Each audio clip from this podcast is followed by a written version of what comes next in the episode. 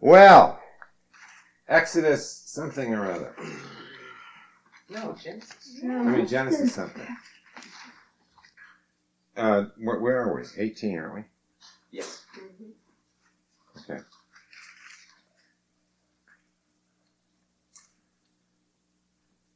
This is, you remember, does everybody remember what we studied about the three in one? That these were really a manifestation of the three aspects of God, the Creator, Lord, Logos. Now, there's another interesting thing that's hidden in this that you wouldn't understand unless you and it says in verse 6 Abraham hastened into the tent unto Sarah and said, Make ready quickly three measures of fine meal kneaded, and make cakes upon the hearth. And Abram, Abraham ran unto the herd and fetched a calf tender and good, and gave it unto a young man, and he hastened to dress it. He took butter and milk and the calf which he had dressed, and set it before them, and he stood by them under the tree, and they did eat. Now either these were very hungry angels, or uh, there was a whole lot of people involved. Because three measures of wheat is. Does, does everybody know how much a peck is? How much is a peck? How many pecks to a bushel? Three. Three pecks to a bushel. A peck. Well, anyway, this was this was about a bushel and it was about one and one third bushels of wheat that they made cakes out of. Aside Plus the that calf. yeah. Huh? Aside from the fact that the whole calf. Uh, right, they had a whole calf.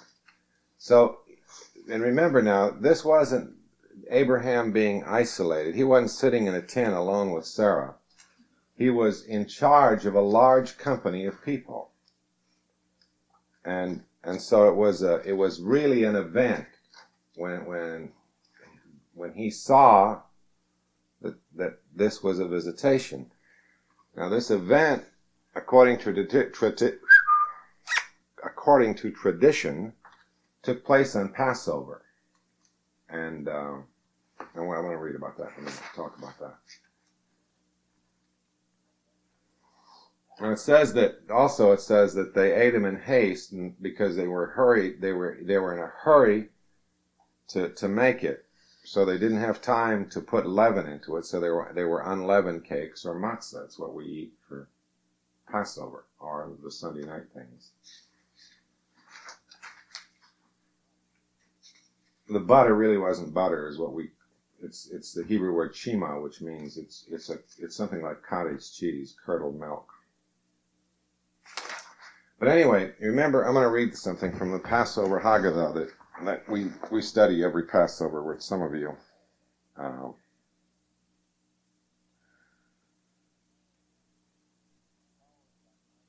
the power of thy mighty deeds didst thou show forth wondrously on Passover. Chief of all festivals did thou exalt Passover. Thou did reveal to Abraham the events of the midnight on Passover, and that was the horror of great darkness that we've talked about. Thou did rap at his doors during the heat of the day on Passover, when this is what we were just talking about. Um, the people of Sodom were treated to God's wrath and were consumed in fire on Passover. Lot escaped from their midst and baked matzah at the end of Passover. Egypt's lands of Moph and Noph did thou sweep clean in passing through them on Passover. God, the issue of his first strength, did thou bruise on the watch night of Passover. Mighty One, over Israel's firstborn did thou skip by the sign of the blood on Passover, that no destroyer might come unto thy doors at Passover. Jericho, the well-locked city, was given up to the Israelites in the time of Passover. Midian was destroyed by the barley cake from on Passover. Well, anyway, on and on and on. It's, it's one of the fascinating things about about the importance of this is that it was a Passover for Abraham. And it was a Passover when Abraham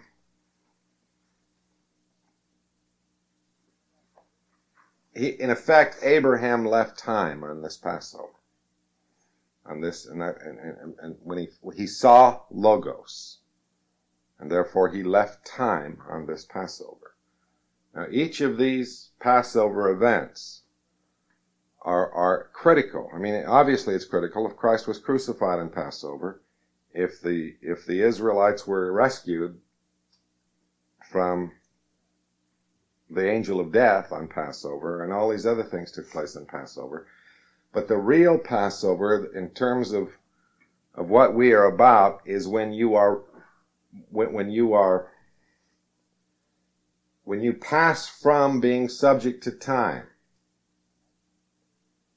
And that's the true meaning of Passover. Now, the final moment of that is at death. Hebrew tradition says that all, everyone dies on Passover. And it's interesting that that's what the New Testament says with regard to the cross, that hum, the human race died on the feast of Passover. So if you individualize that, then all men die at that same instant. Therefore, all men die on the feast of Passover. Three days later, those that are in Christ are raised from the dead on the feast of first fruits. But I, I want to want you to visualize that this visitation by the three angels to Abraham took place on Passover, and therefore it elevates it. It's not just a casual visit, because the next thing that's going to happen from this is the birth of Isaac, the birth of the promise. Just as in the Passover of Christ, the Son of Man died, the Son of God was raised from the dead. Just as in your Passover, you recognize your death and Christ in you is raised and resurrected. Capiche? Okay.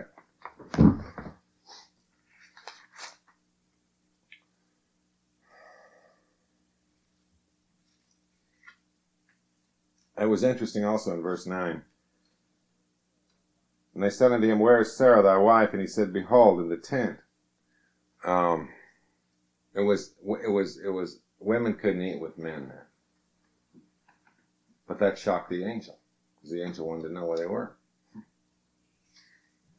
Because by, I mean, it just is another indicator of custom and its ridiculousness.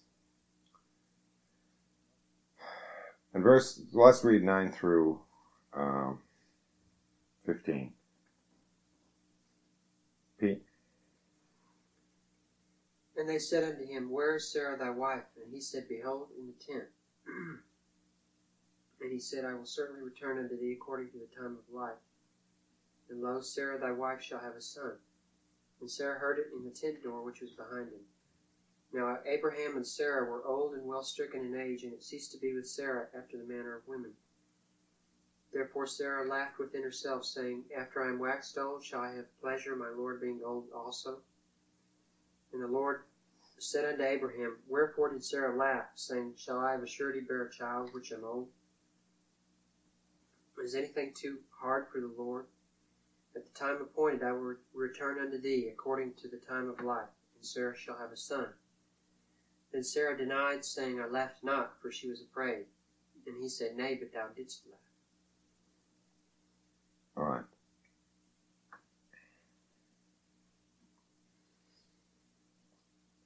There's an interesting phrase in verse 10 and verse 14.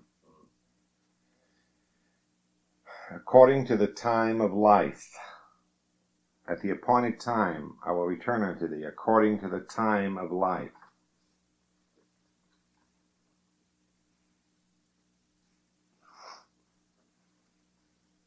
The word time is the Hebrew word eth. And it means. Do you understand how difficult a concept that time is?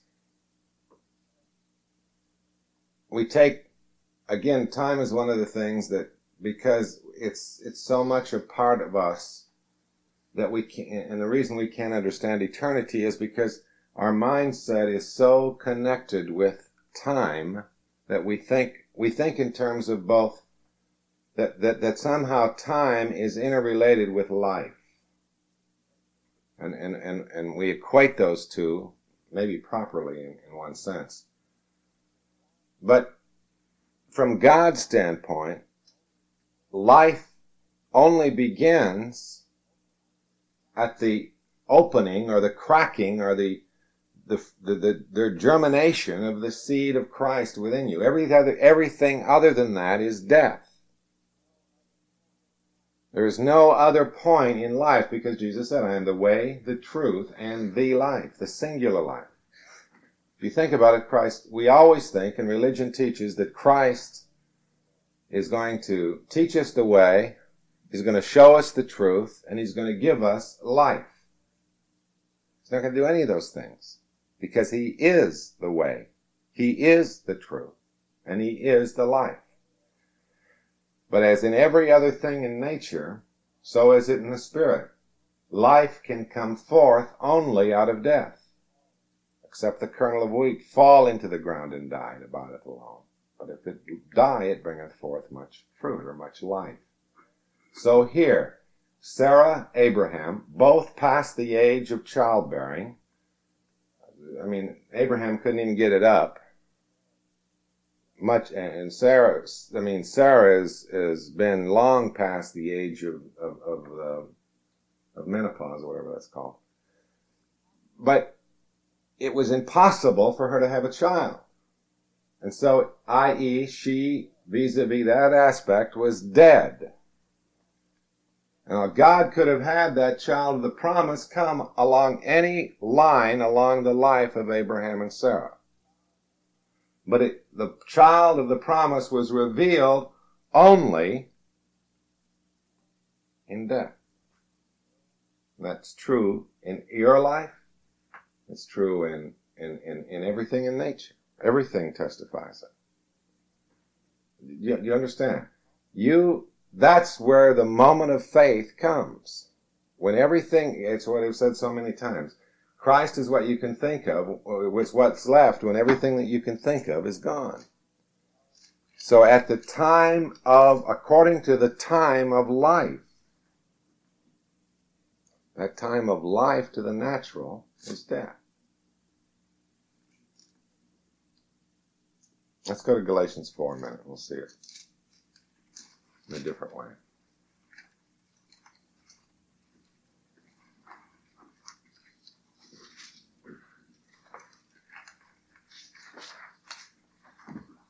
Somehow that ties in with what we said last week about while the soul is mourning for something that's been taken away from it, the spirit's rejoicing.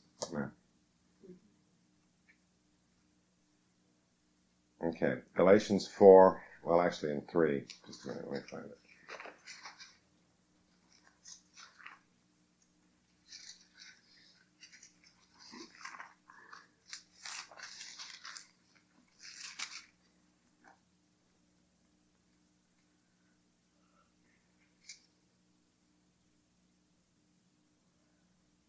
Galatians 3.23.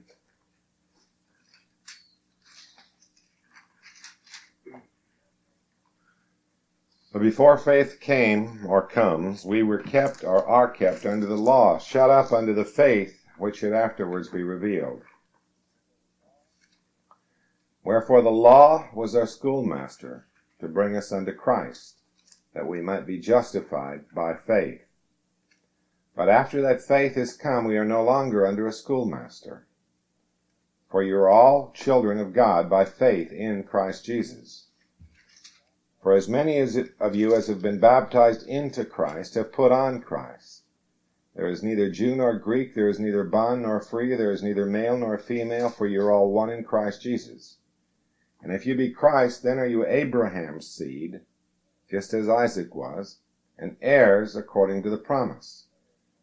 Now I say that the heir, as long as he is a child, differeth nothing from a servant, though he be Lord of all but is under tutors and governors until the time appointed of the Father. Well, that's sort of the time of life. Now,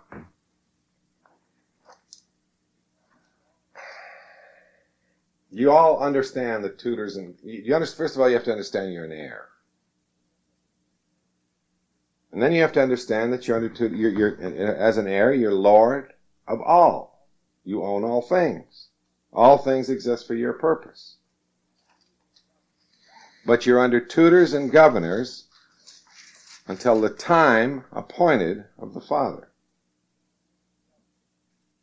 Now, the tutors and governors, you know, when you were a kid, you didn't like tutors and governors, and the natural, and you don't like tutors and governors now.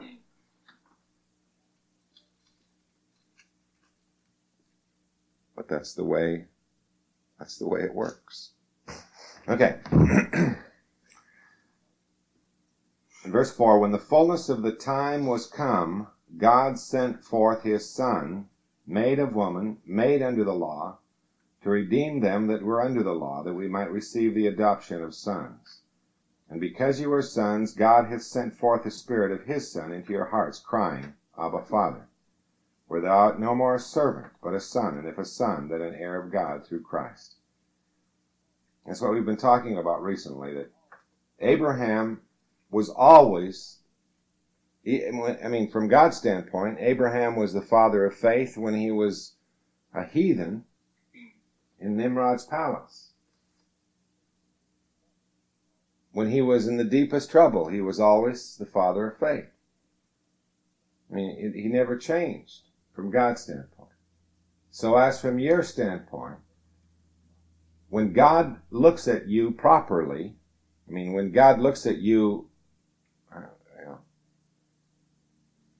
if that doesn't sound right, but I'll say anyway. When God looks at you out of time, assuming you you're abiding, God doesn't God, God's you've always been heir, you've always been ruler, you've always been owner of all things. It's never changed. I mean, before you knew Him, before you even were aware that God existed, you were that you were the child of the promise. Because of what? Because Christ is in you. The same way. You know, you you were disobedient sometimes, you got spanked sometimes, but you never ever changed from being that child. And that's all that this thing about the time appointed or the time of life. It's the time of life is when that promise becomes manifested or realized. Okay, let's go back to Genesis.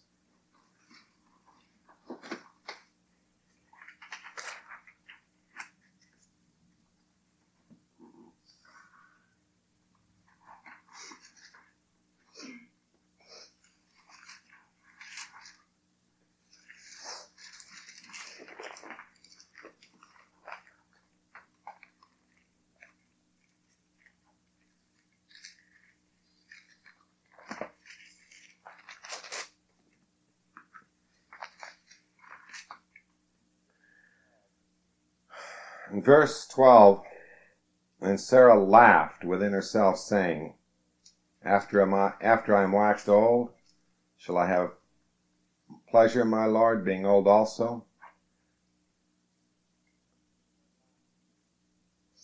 And the word laughed is, is the Hebrew word that means to mock. It means to say raka. It means to consider lightly. Sarah really messed up here. She rocked God. She said it's a vain thing to serve God. She said, not even God can do this. Doesn't sound like he got pissed about it. No, he didn't.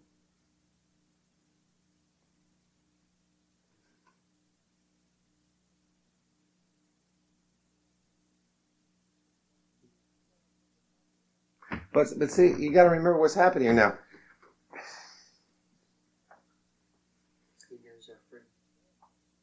Right. But but from Sarah's standpoint, you know, all kinds of stuff was going on. He gave he gave Abram the, the the Egyptian princess, which was the daughter of Pharaoh. He went and fooled around the tent. and then uh, they had a son by the by the princess, and and this son and Hagar mock Sarah all the time. It's been it's it's been several years now. Women had men, at their menopause at a later time then than they do now, but it's been several years since she was past the age of childbearing. It'd be like somebody coming and had, you know, hysterectomy, and now and and and and, and somebody says, you're, you're going to be pregnant. Well, that's not, I mean, that's possible because doctors screw up. But I mean, if the, Well, it's almost as preposterous as, as a little twelve-year-old or thirteen-year-old virgin saying I'm pregnant. right, it's like, well, it's the opposite. Yeah, it's the other side of the coin when, when Mary says, uh, she's pregnant, but God did it.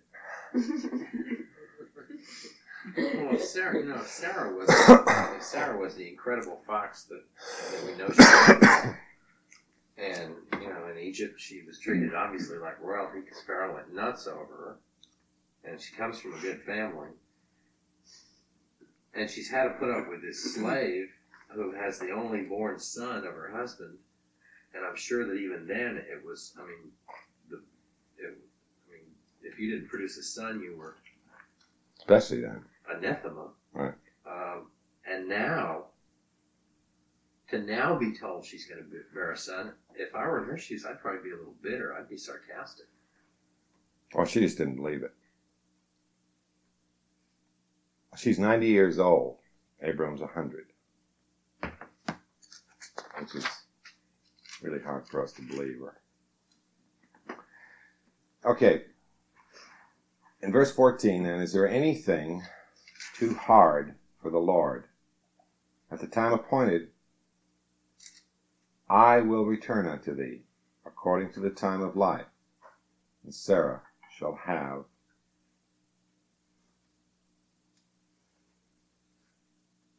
a son. The word hard is a word that means it means to separate.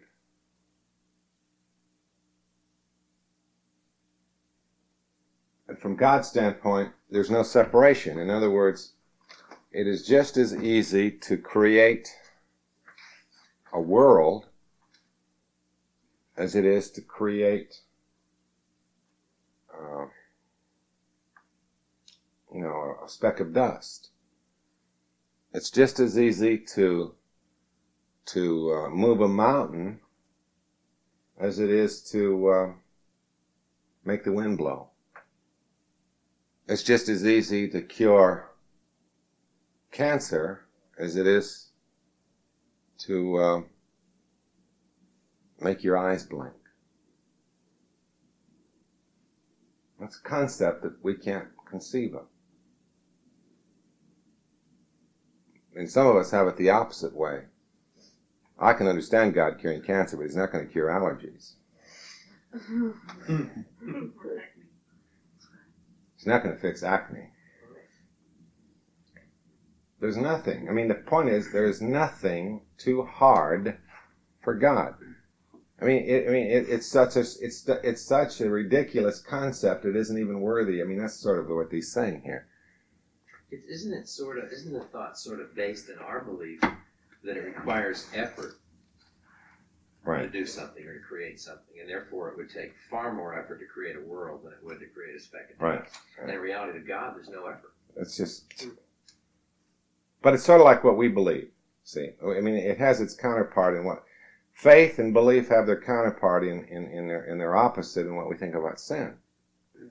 We still, no matter how much I've yelled and screamed at you about sin isn't what you do is what you are, you still believe that there are degrees of sin. And so therefore, uh, if you fear a spider, that's not bad. That's not sin. It's only sin if you, uh, you know, do something really bad. But you understand this relationship?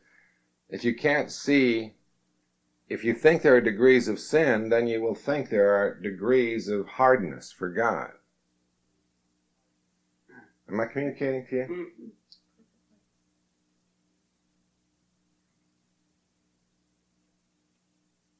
Okay, if you can accept for a second that there is no thing that is that that is I mean it's, it's again the concept even hurts me to say it, but there is no thing that is too difficult for God. And if you can accept for a second that you belong to him, then by, by logical sequential reasoning, you must come to the conclusion that, that you are then exactly in the position that you should be.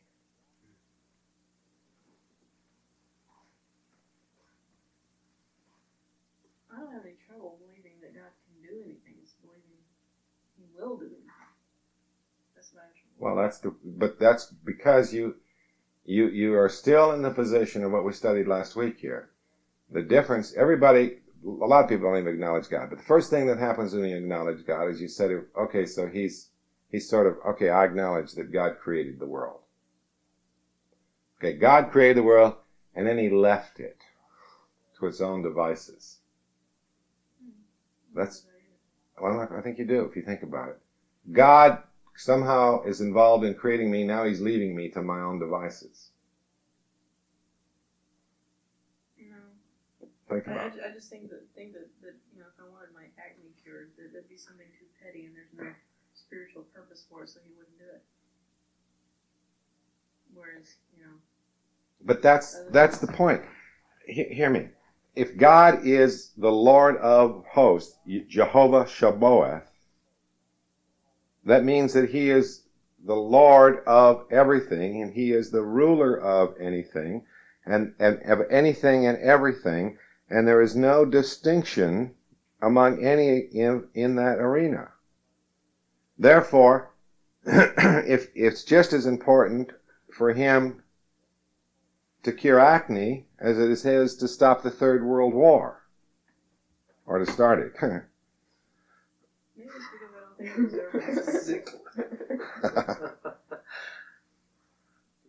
but but but but okay, now now we're getting to the point. If you don't think you deserve it, then we can hone in on the lie.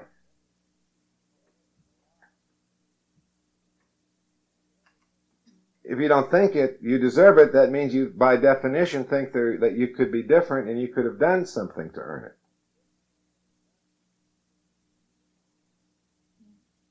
You, you see that? If you think you could have done something to earn it, then Christ died in vain. I mean, that's the way God sees all of these little thingies. If you don't, if you, if you don't think He can, uh, whether I don't care whether it's find you a girlfriend or cure acne, if you don't think He can do those things, and then you hone it back down and you say, wait a minute, it's not that I don't think He can do it, I don't think He wants to. Well, wait a minute, why didn't He want to? Well, He didn't want to because I don't deserve it. Well, why don't I deserve it? Well, because I've made a mistake. Well, what do you mean made a mistake? Well, that must mean that I could have done it better. And I could have been a better person. And I could be a nicer, and I could have done things right. Well, if you think that, then by definition, Christ died in vain. Yeah, well, so how do you get past that?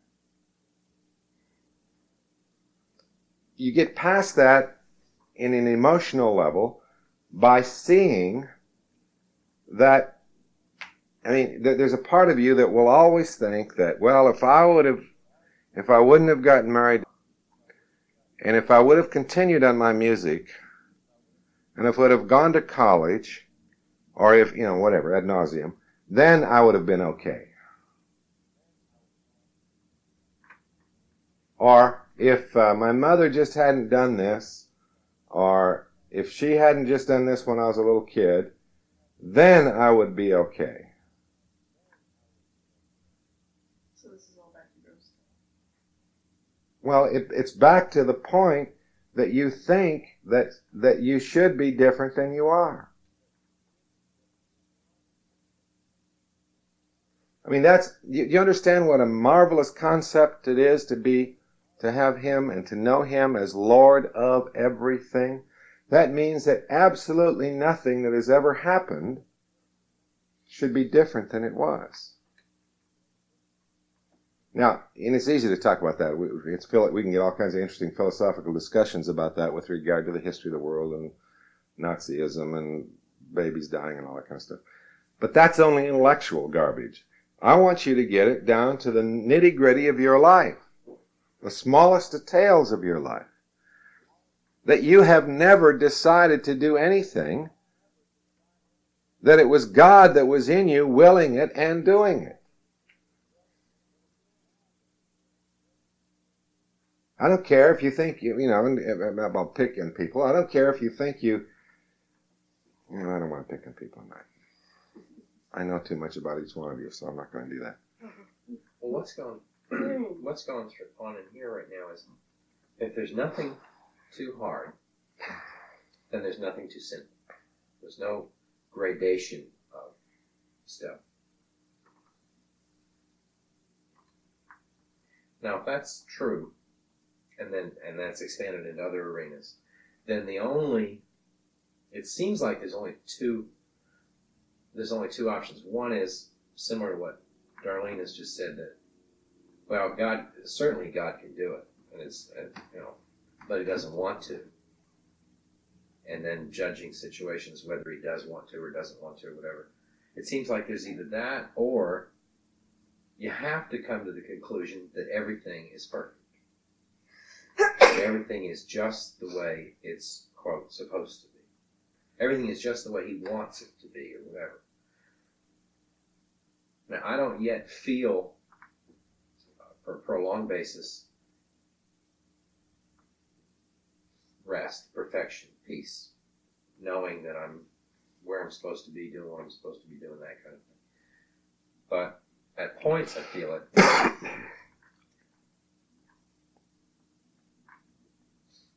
I think it's the only conc- it, it seems like it's the only conclusion that I can. It's getting to be the only conclusion I can come to, is that if something goes wrong, I don't like it.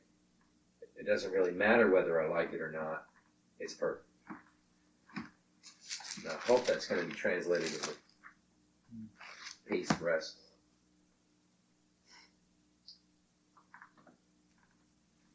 So it starting to make sense. I just want I, I want you to let's take away from this verse that there is there is nothing too hard for God. That mean, but that that, that doesn't translate. That doesn't buy. I mean, that's a, a good translation.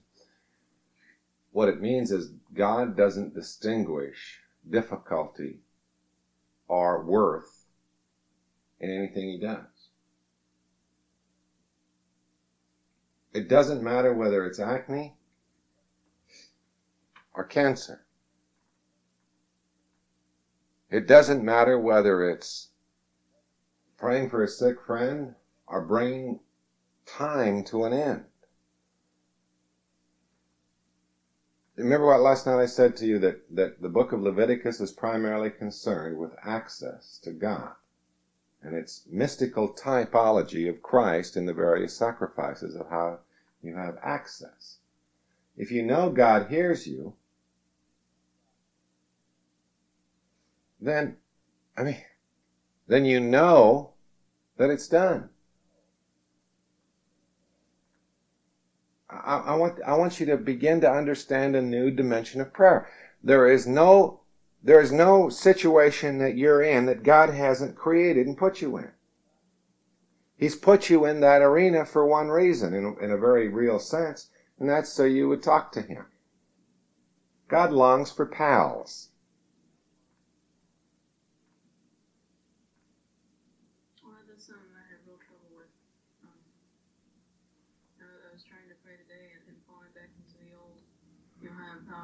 Been been feeling about Frank for the past few months that it's a one way thing. And he's got headphones on, and he's not. There's not a microphone there. And so you don't so think? I get, so I get angry and right. frustrated. And the question is, how do you know whether or not God hears your prayer?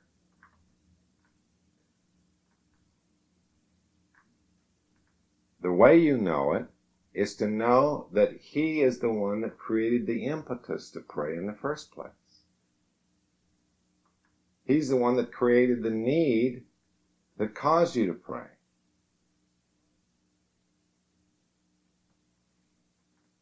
I mean, do you understand that he's only, this is all he's doing?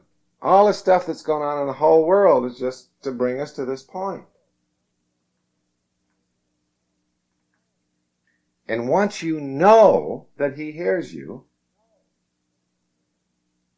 my God.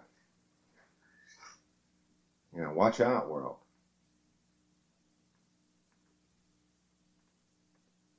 Let, us go to 1 John 5. I want to show you something. Keep your finger in Genesis.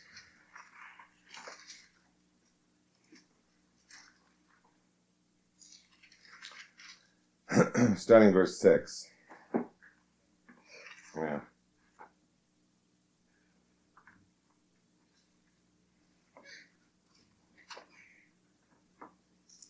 Some of this is really hard to understand, and I, I admit it, because, um, first of all, the language, the language of the scriptures, um,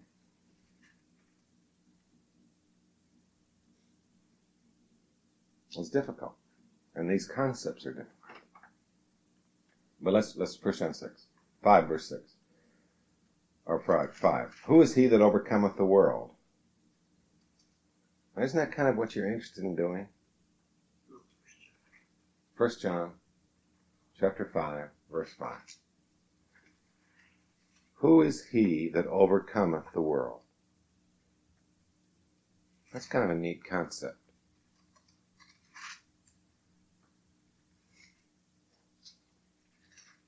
But he that believeth that Jesus is the Son of God. now there's an article there, and in the and we miss it in the English, but in the Greek it, and or Hebrew, whenever there's a there's a definitive article, it calls your attention to exclusivity. That means you must believe, you must see that he is the exclusive Son of God, the only begotten of God. Well, what does that do to you? What does that do to the human race? Okay. This is he that came by water and blood, even Jesus Christ, not by water only, but by water and blood. And it is the Spirit that beareth witness, because the Spirit is truth. For there are three that bear record in heaven the Father, the Word, and the Spirit, or the Holy Ghost. And these three are one. And there are three that bear witness in earth the Spirit, and the water, and the blood. These three agree in one. Now,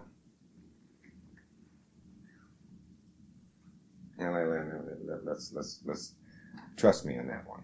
Trust no, trust me. Trust John. If we receive the witness of men,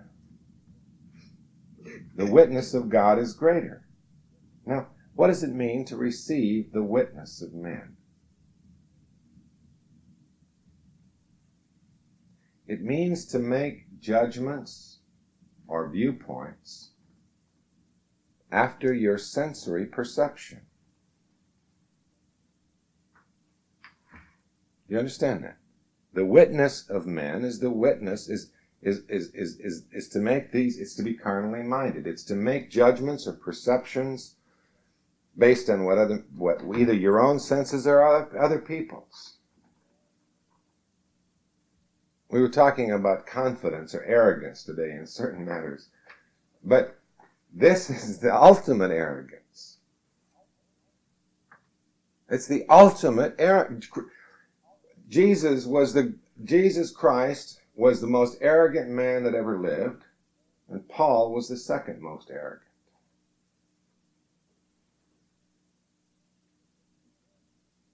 because they're arrogant, but their arrogance was directed. Not at, it was directed at, at an identity that, that was not time dependent. So therefore, no witness of men, no sensory perception that they made about a, a moment in time could ever have any value to them. I mean, can you think of anything more arrogant than for somebody to say, before Abraham was, I am?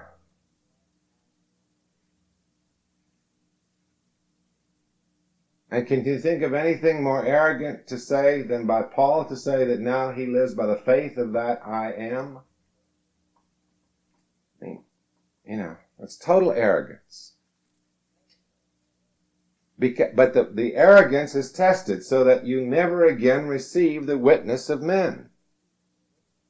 It doesn't, it doesn't mean diddly squat.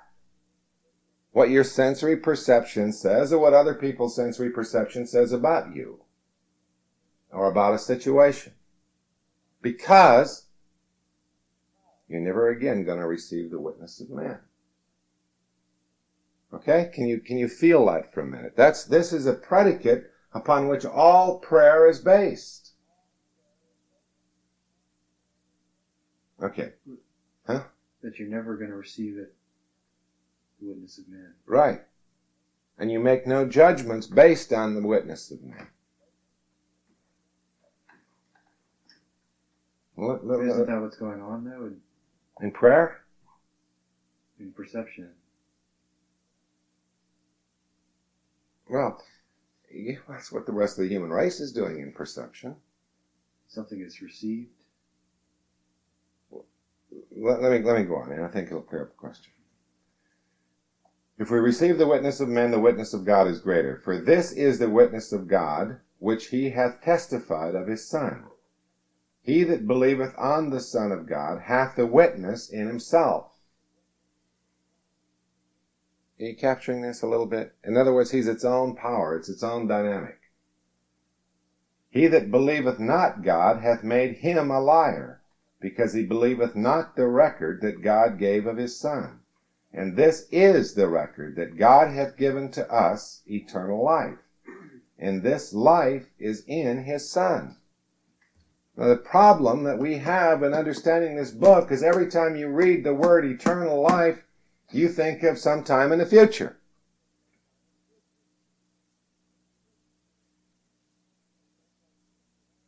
Therefore, you think of prayer in terms of, okay, I'm going to pray this and then someday it'll be met. Or someday it won't be met. You think of, of progress or, or your, your, all your identities and dreams and hopes and ideas and ambitions are based on the witness of men. And God, in doing that, you're calling God a liar. And there's no such thing as, you know, it doesn't matter whether you're a sincere liar or a hypocritical liar or a, a nice liar or, you know, a scat, you know, skinny liar, a fat liar, ugly liar, beautiful liar. You're a liar. You're calling God a liar. I think I'm talking to the ceiling. Okay. This is the record that God hath given to us eternal life.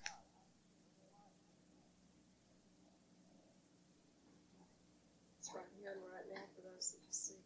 Right. And it's total. It's complete. Now, he that hath the Son. Now, and you could just better translate it, better to be able to say that, is that he that knows he hath the Son hath life. And he that knows not that he hath the Son of God hath not life. Black and white. These things have I written unto you that believe on the name of the Son of God, that you may know that you have eternal life, and that you may believe on the name of the Son of God. And this is the confidence that we have in Him, that if we ask anything according to His will, He heareth us. Again, that doesn't say if we ask something according to His will and we have to be concerned what His will is. It means if we ask anything and we know that is according to His will, it doesn't matter what it is. That's the secret that Christ knew. That He was never separate, that He and God weren't two different identities. That He was one with Him. And therefore, His very anything that He asked was the mind of God. Anything he needed was the mind of God. Anything he saw was the mind of God. It may have been, you know, when he was a little kid, it was immature mind. It didn't matter. It was still the mind of God. He was never, ever, ever separate from. Now, hear this. This is big stuff. This is the confidence that we have in Him, that if we ask anything according to His will, He heareth us. And if we know that He hear us, whatsoever we ask, we know that we have already the petitions that we desired of Him.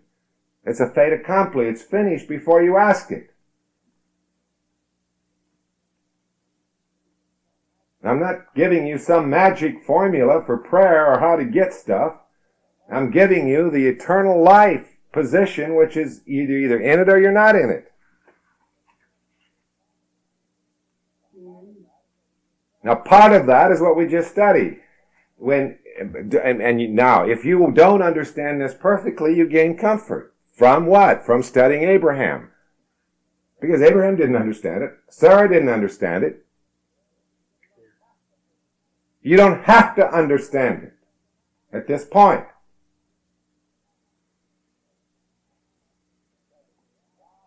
Because in God, as God looks at you, God sees only you that understands it. Faith defines a position. And that, de- de- the, the definition of that position is, is he looks at you and sees perfect faith. Just as Moses or Abraham, you know, it looks like we're reading about two different guys. We read about Moses in the New Testament, and it sounds like he was really a, you know, he gave up the world, he did all this. Well, in the truth, when we read back here, he got kicked out of Egypt for killing a guy.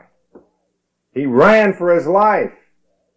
But faith says he esteemed the reproaches of Christ greater than the riches of Egypt. And you look at, you know, I look around now and I see Harry's all confused and, and he's mad at me earlier today and, and you know, and I can respond to that. That's the witness of men. But I respond to faith, which I know is resident in Harry, and I, and I just see through it and I see in perfect fellowship.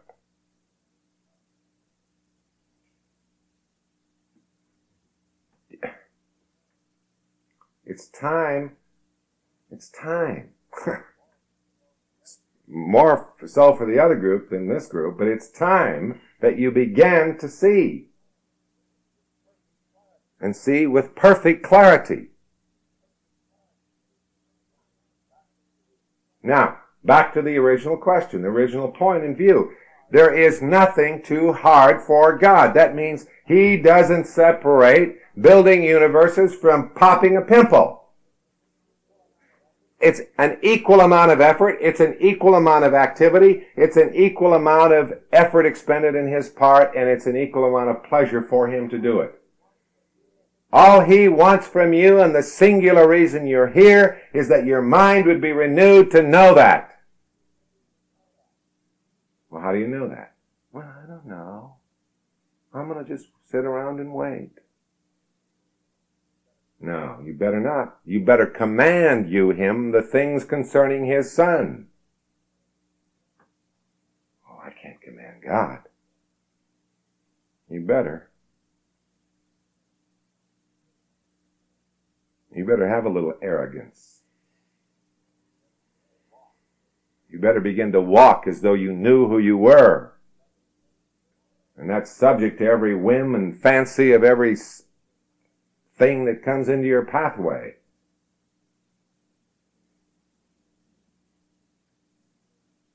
But you understand this thing? If you know that He hears you, then you have already received whatever it is that you've asked.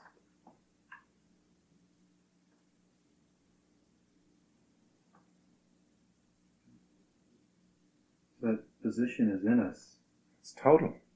and so we can be in it. Amen. you just have to abandon the. Uh, You abandon the old self. You abandon. You, you, all of you know by now that this, the, the, the, the carnal mind or the sensory perceived mind isn't right. Can't you? I mean, if there's one thing you know, it's that. Like I said, I'm not going. I'm not going to do this anymore. I don't have to pay attention to that bullshit anymore.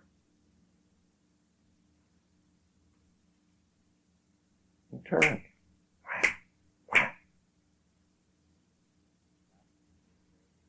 We're back again to the very essence of what we believe. For me to live as Christ. Not for me to live as sitting around trying to figure out Christ. Man, I'd be in miserable shape if I ever did that. I never, I mean, for me to live was Christ. For, I mean, when I didn't understand any of this. It's not up to you to gain understanding. It's up to Him. And you, and it will be there as automatic as night follows day the moment you turn from self. Stop thinking. I mean, part of being and, and desiring the witness of men is thinking you can learn something. You can't learn anything about God stuff. You can only turn from old stuff.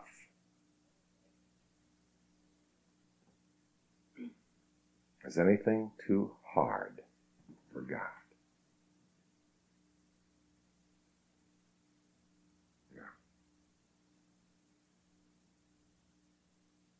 Well, how do I know His will? Because you are one with Him and your will is His will. There's a great verse in James. It says, "You ask and you receive not." In the Hebrew, I mean, in, in the Greek, it says, "You ask and you receive not because you ask to consume it on your own lusts." You know what it says in the Greek? It says, "You ask and receive not because you believe that you will consume it on your own lusts."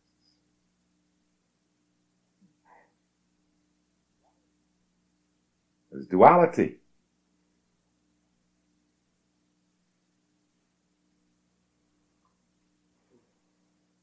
Can anybody taste the freedom that's of option, the power that's available? It's just there. It's just there for the taking.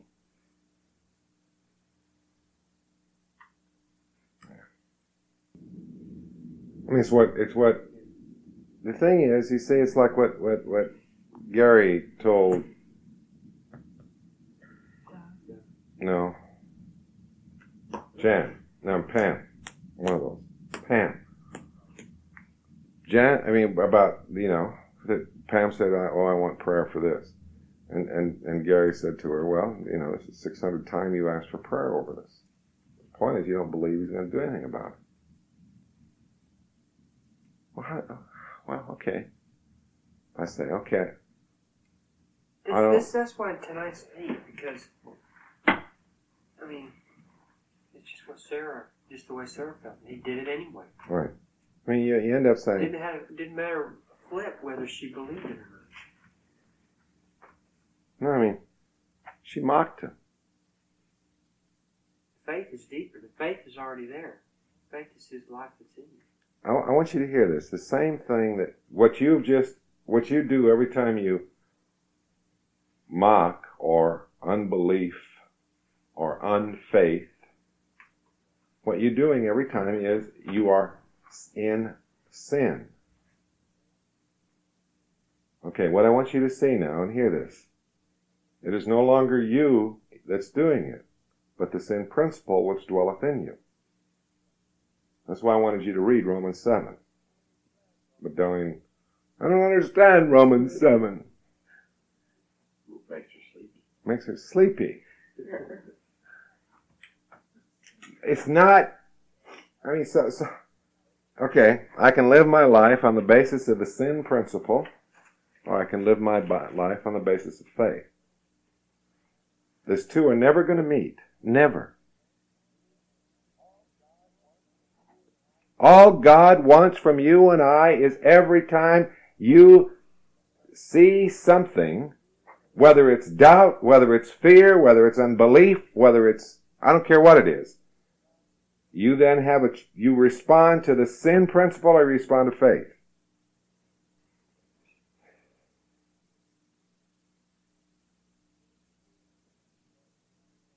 That's all. There's no, there's no middle ground. There's no right. It's not, if you are, if you, is there any sick among you? You know, let them call the elders and pray. Is there, I mean, it doesn't have anything to do, well, that person should say stay longer sick because then this and this will happen. You know, then I'll learn something. The point is, is your position of contentment. That's the test. It's its own dynamic. Paul had a thorn in the side and he prayed three times. He beseeched the Lord that it would go away. It didn't go away, but yet in it he was content. Not, he wasn't trying to be content. I'll say, oh, I should be content. He was content. God, the promise is you will either be content or it'll be met. And if you're satisfied with any other position in any position of need that you have, you're a fool. And, and I'd get the hell out of here if I were you. You're wasting time.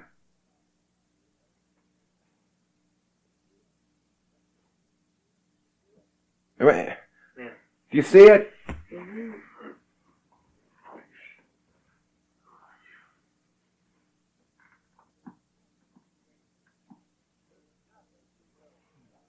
There's nothing too little for God. There is nothing too big for God. There is, and, and you know that if you need it or if you feel it, that it is God. It is God's will because it's your will. I know that's going to sound blasphemous to somebody listening on the tape, but so be it. Fuck him. You said something Joking good. Now he's going to edit that out. He won't edit it out. No, he won't. Oh, sure, sure, sure. You said something to me about a year and a half ago at Kips that really intrigued me. And it stands out from everything else. And it was that that when you turn from self, all your needs are met met met, met with no effort on your part. And I, and I know that's true. But what you didn't say, and I'm now seeing, is that it's one of the two. That you just either the need is met, or you become content in the need. Yeah, but, but it's not a phonied up content. No, no, it's not. Which means when you become content in the need, you could you could say that it's no longer a need, or you could say that it's fulfilled. But the original statement is true. All your needs are met with no effort. Right. Again, remember when you were a little child? What, what are some of the things that you wanted to do when you were little or wanted to be? Darlene can't remember. Pilot or- I know, I'm just kidding. It doesn't matter whether you can remember or not. You're accepted anyway, don't worry about it. I love to lay trips. I never, I wouldn't lay trip on anybody. You thrive on it. Never. Okay, well let's assume, and I never wanted it because Well, I I thought it want was, to be an huh? astronaut. Okay, Harry wanted to be an astronaut. Okay, Harry the astronaut. What's funny about that? Okay, well that's that's all right. Let it be you funny. would look good in the suit. I don't know. Harry the astronaut. Okay, do you want to be an astronaut right now? It's not like I did that. It'd be fun. I'd like to go for a ride, but no, I don't want to be an ast. No, I don't want to be an astronaut. Okay. Now, the point is, from God's standpoint, that was a need, a prayer request. But in the passage of time, that need was met. Because you're now content in the idea, oh, I might take a ride someday. hmm And I can look back and see that it was necessary that I want that. I can see. Well, I don't care whether you, let's assume that you can't see that. Let- I don't want to use the one that you can see. I want to see the ones that you can't see that was necessary. So we'll talk about When I flew up in a helicopter, that was I, once I wanted to be. I mean, my like up until about three years ago, I wanted to be a helicopter pilot, and probably still had that desire, you know, nagging back somewhere. But when I went up in a couple weeks ago, it, Well- it just you know it was just- neat to. But I didn't want to be a pilot anymore. It's just fun. To, the thing that I the way, the, the way I'm trying to bring this together is is that when you're a little kid, there are all kinds of things that you think you'd like to do, or need, and you perceive them as a need. Okay, there's only in God's mind there's only need and supply. There is never anything righteous need or immediate need or serious need or good need or bad need or there's only need and supply, plus and negative. When you're a child and you say, I want this, or I need that, or I want to do that, that's a need. And it's just as much a need in the spirit as it is if you were dying of cancer to the organism. Now, through some mechanism, for most of you and for 99% of you, and not only you individually, but you, those needs, those have been met. Either by you have experientially done them, or you're now content in not doing them. Okay. God sees every need instantaneously, now the same way. So that the promise of our position, of our faith is, is that whatever it is, we ask it, just like a little child. And the promise is, is that it will be experientially met. That that need will be filled either by you no longer wanting that or or you'll be put or you'll receive it or you'll be totally content in whatever you are. Do you understand that? Mm-hmm. Or you get an alternate choice of equivalent value. You or whatever. But the point is, it no longer even comes to mind. You know, I, I, I can't even remember the things I used to think. I mean, I, I wanted everything. And I don't want anything. But my, again, back to the Genesis. Every time you think that either God, that you're not worthy of it, or God didn't want to do it for you, or anything like that, what you're saying in the same way is you're mocking God in the same way that Sarah mocked. But God did it anyway. Because she sort of hung around.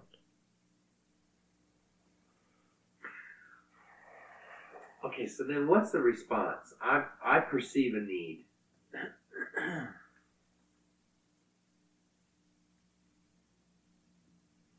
All right. Well, there's no there's no smart way to say this. I'm just I'll just go ahead and say it. I perceive a need. I need something. I want something. I really need it. I really want it. And zap, it's not there. What's the response? It's gonna be there. I don't, I don't want you to have any programmable response. Yeah. Okay. What I'm talking about isn't theory.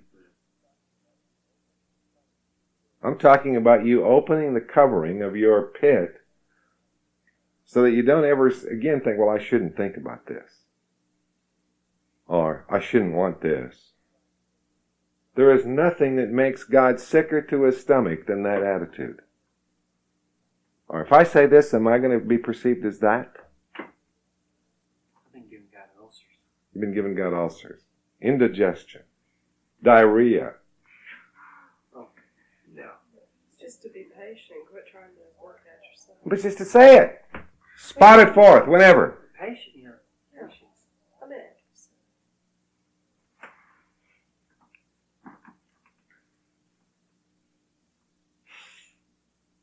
What are you laughing at?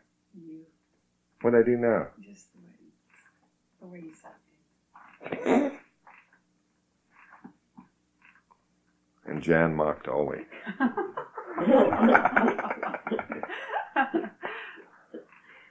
I quit.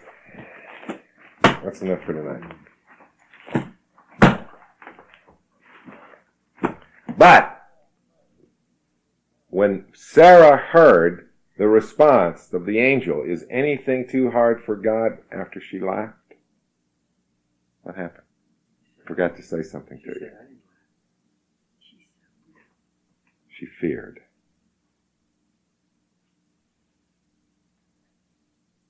I want you to fear if you mock.